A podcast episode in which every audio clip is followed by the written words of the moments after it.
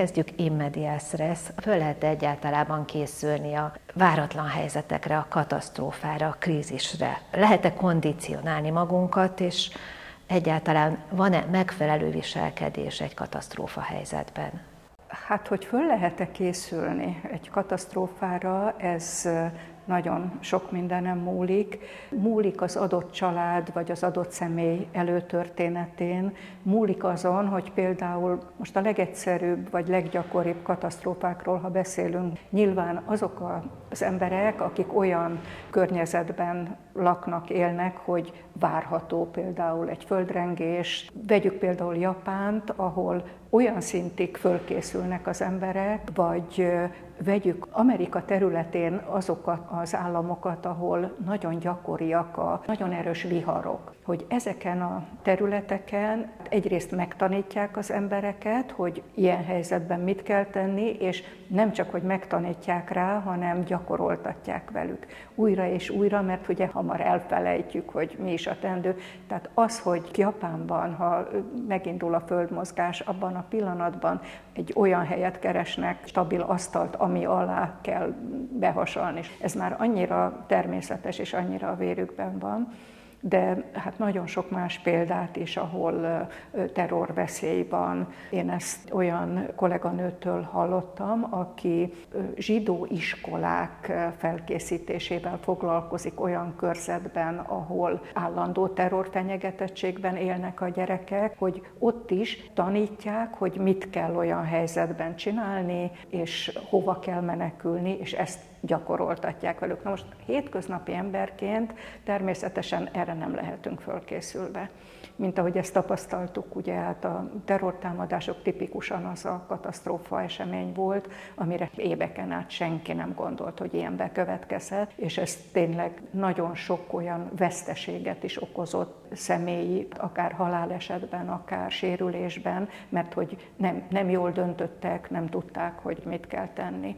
Tehát ezt mindenképpen tanítani kellene. Azok a szakemberek, akiknek az a dolguk, hogy ilyen katasztrófa helyzetben segítőként azonnal a helyszínre menjenek, ők viszont tanulják azt, hogy hogy kell azokkal az emberekkel dolgozni, hogy kell őket segíteni akik ebben a váratlan, nagyon stressztelés, életet is veszélyeztető eseményt átélik, hogy ezek az emberek azt mondják, hogy minden emberi reakció normális reakció egy abnormális helyzetre. Mit mond a pszichológus? Jobb félni, mint megijedni? Nagyon érdekes az, hogy ilyen szólásokat mennyire veszünk komolyan, vagy hogyan éljük meg. Bizony arra az esetre, ahol gyakori és várható, hogy ilyesmibe következik, arra biztos, hogy igaz. Tehát igen, inkább készüljünk föl rá, és akkor ne hirtelen ijedjünk meg. De amúgy nem volna jó félelemben élni. Ön a Máltai tanulmányokban megjelent munkájában arról ír, hogy a krízisekkel való megküzdés magasabb formája, ha a krízisek következtében létrejött szorongásunkat mások segítésével oldjuk. A magyarok Ukrajna megtámadását követően nagy erőkkel mozdultak meg, sokan felajánlották a lakásukat, autójukat, vagy munkájukat, energiájukat. Mit tanultak a pszichológusok a magyar társadalomról ekkor? Minden katasztrófa helyzetben tanulni lehetünk annak, hogy olyan önzetlenül és azonnal lépnek emberek segítő szándékkal, hogy a pszichológia számára ez azt jelenti, hogy igenis bennünk van az az altruista késztetés, hogy aki bajban van, annak igyekszünk segíteni. És azt pedig megtapasztaljuk minden ilyen segítő akciónál, hogy megtérül pszichésen az a segítő beavatkozás, mert bennünk is a félelem van, bennünk is a, a szorongás van, amikor elindulunk, hogy igen, háborúban segíteni kell, ott van bennünk a félelem, de hogy elfolytja vagy elnyomja ezt a félelmet, és valami pozitív érzéssel helyettesíti ez a fajta segítőkészség. Az már más kérdés, Viszont, és ezt már a gyakorlati terep tanulságai hozzák, hogy lehet ügyesen, még ügyesebben, de lehet sajnos rosszul is segíteni. A segítő jó, hogyha tud arról, hogy mit kell, mit lehet és mit nem szabad ilyen helyzetben a segítőnek tenni. A menekültek támogatása kapcsán az egyik leggyakoribb tapasztalatunk az az volt, hogy mindent biztosítani akartak ezeknek, meg hogy csak pihenjen meg, mindennel ellátják, és hát ez nagyon hamar kiderült, szerencsére a befogadó intézmények számára is, hogy nem ez a legjobb megoldás, hanem az a legjobb megoldás, hogyha velük vagyunk, és megpróbáljuk a saját kontrollképességüket valahogy visszaadni. A bölcsebbek, a menekültek közül azok maguk kérték, hogy ne kiszolgálják őket, hanem ők is had mosogassanak, főzzenek, és ez nagyon bevált. Viszont ez egy olyan sajátos helyzet, ahol ezt az önálló tevékenységet egy teljesen idegen millióben azért együtt kell végezni, együtt kell csinálni, de nem felülbírálva azt, amit ő csinál, hanem hát finoman rávezetni, hogy mit, hogyan kell, hogyan lehet itt az adott körülmények között. Tehát nem elvenni a saját kompetenciaérzésüket, hanem azt segíteni, amiben igazán jók, de amiben ők esetleg nem jól csinálnák, azt nagyon tapintatosan, de nem szabad engedni. Azt mondom, hogy ez nagyon fontos tanuló idő volt a különböző civil szervezetek számára is, hogy mivel tesznek jót. Gyerekeket rettenetesen sajnálták, pátyolgatni kell őket, mesét kell mondani, ez nagyon fontos volt az első időkben, de hogy a gyerekek nem igazán fogják föl, hogy ez mennyire drámai ez a helyzet, és főleg hajlamosak szerencsére könnyebben megfeledkezni, nem állandóan ezzel van telítve a tudatuk, és ilyenkor nyugodtan lehet őket mindenféle élmények felé terelni, lehet menni velük kirándulni, lehet vidáman játszani, tehát nem elkeseredetten és szomorúan emlékezni arra, hogy milyen volt otthon, de lehet beszélni az otthoni helyzetről velük. Ezt tanítani kellene ezeknek az önkéntes segítőknek. Tehát amikor pszichológusok vagy gyakorlott segítő szervezetek megpróbálnak belépni ilyen helyzetekben az adott szervezeteket támogatva, akkor ezt nem szabadna úgy fölfogni a segítő szervezetnek, hogy hát mi tudjuk, hogy mi a dolgunk, hanem hogy el kéne fogadni, hogy talán a pszichológia tud még olyan tanácsokat is adni, amire esetleg rájönnének két hét múlva, de miért kell azt a két hetet is kivárni. Beszélt arról, hogy segítő szakembereket föl is készítik krízis helyzetekre. Ugyanakkor hosszú időn át krízis helyzetben lévő emberekkel dolgozva fenyegetheti őket a kiégés abszolút, veszélye. Abszolút, Mit lehet tenni abszolút, ez ellen? Abszolút. Ennek is megvannak már a nagyon jól kidolgozott technikái. A nehézség az egyedül az, hogy időnként nagyobb katasztrófa helyzetben kevés az ember, mert megfelelő regenerálódási időt feltétlenül biztosítani kellene most ezt tapasztaltuk most ugye az ukrán menekültek kapcsán a határmentiek, hát halálosan fáradtak voltak. Katasztrófa helyzetben mi is nem egyszer megéltük, hogy bár lenne egy olyan szabály, hogy a mi segítőinknek maximum 24 órát lehetne aktívan beavatkozni, volt olyan, aki két napon át nem aludt, és utána úgy esett össze, és, és utána egy napig csak aludt, szóval idáig nem volna szabad jutni. Ez még csak a fizikai, szellemi kimerülés állapota, és nem is a kiégéshez vezető út, csak sajnos belejátszik, mert hogyha fizikailag nagyon kimerült vagyok, nagyon fáradt vagyok, akkor még megterhelőbb nekem ezeknek az embereknek a lelki állapotát empátiával kezelni. Tehát ugye a kiégés veszélye az mindig abból adódik, hogy meghallgat hallgatva az ő történetét, azonosulok vele, az, hogy elfogadom az ő állapotát, ugye itt együtt rezdülök vele, én is átélem érzelmileg is azt, amit ő átél. Ez megint nagyon fontos, hogy kellő önismerettel rendelkező segítők vegyenek részt ebben a folyamatban, mennyit bírok el, tehát a kiégésnek az egyik megelőzési lehetősége, hogy van olyan önismeretem, hogy körülbelül ennyit bírok el, ennél többet nem picit példát mondanék el. Természetesen akik már kicsit szakmai értelemben segítünk, mindig párban megyünk minden ilyen helyzetben segíteni, mert egymást is figyelnünk kell. Nem veszük észre, hogy nekünk ez már sok.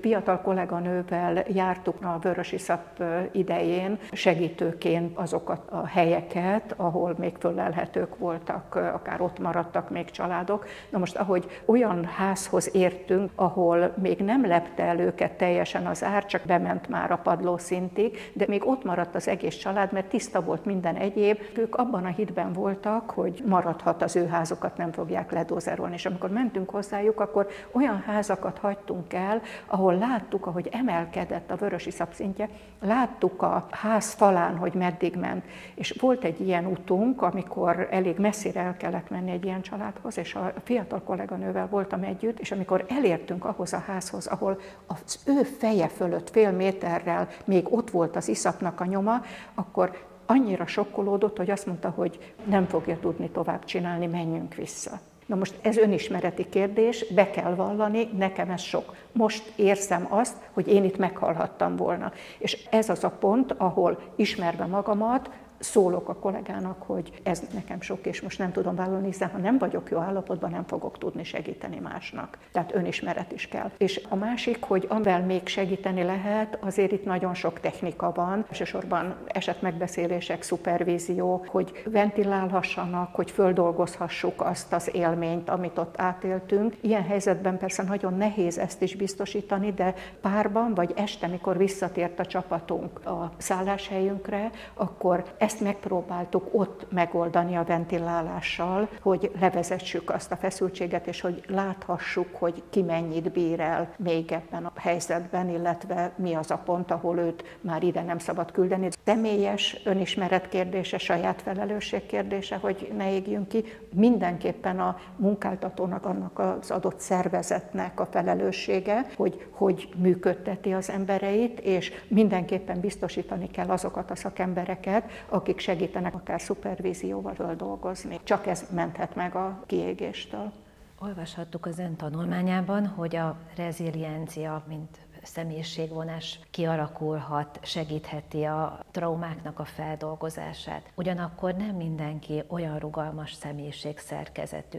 Mit tehetünk, hogy ne a tanult tehetetlenséghez jussanak el ezek az emberek? Igen, bonyolult kérdés, mert uh, ugye itt most uh, külön lenne érdemes beszélni azokról, akik uh, bekerülnek egy ilyen iszonyatos körülménybe saját akaratuktól függetlenül. Ebben az esetben a segítőknek kell érzékelni, elég jól látszik, hogy kik azok, akik nagyon-nagyon sérülékenyek a viselkedéséből, a kommunikációjából, metakommunikációjából azért nagyjából föl lehet mérni, hogy kik a veszélyeztetettek, vagy valaki, aki őt jobban ismeri, az jelzést adhat, hogy ő most nincs jó állapotban, tehát ő biztos, hogy nem tudja reziliens potenciálokkal kezelni ezt a helyzetet, és akkor vele külön kell, másként kell foglalkozni, általában külön is választjuk. Picit ahhoz tudnám hasonlítani, mint a mentőszervezeteknél a triázsolás. Tehát egy tömegbalesetnél kimennek a mentősök, és azonnal osztályozzák a súlyossági fokozatokat,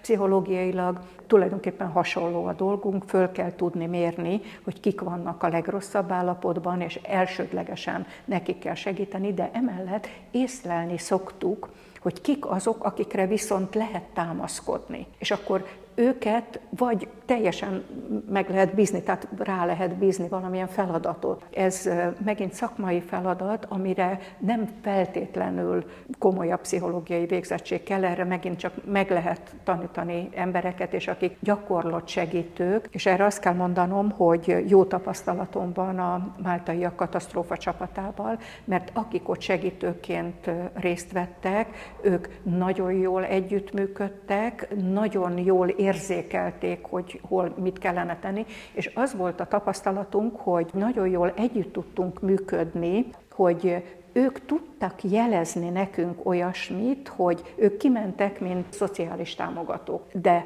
jelezték, hogy mikor visszajöttek, hogy hoppá, ők találkoztak olyan emberekkel, aki olyan állapotban van, hogy pszichológusra lenne szükség, akkor tudtunk menni. Ebben a segítő folyamatban a különféle disziplinák képviselői kitűnően tudnának együttműködni. Vörös iszapnál természetesen a papokra, lelkészekre is nagy szükség volt. És volt olyan helyzet, ahol nagyon egyértelmű volt, hogy mi mentünk volna segíteni, de mondták nekünk, hogy, hogy köszönjük szépen, őneki lelki segítség tőlünk nem kell, mert hogy ő hívő.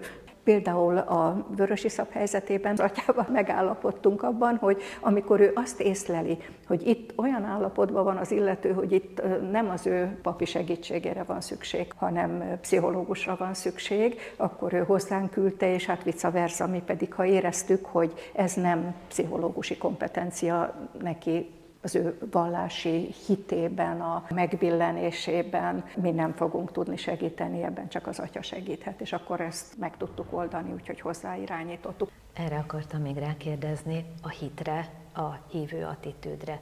Segít -e ez?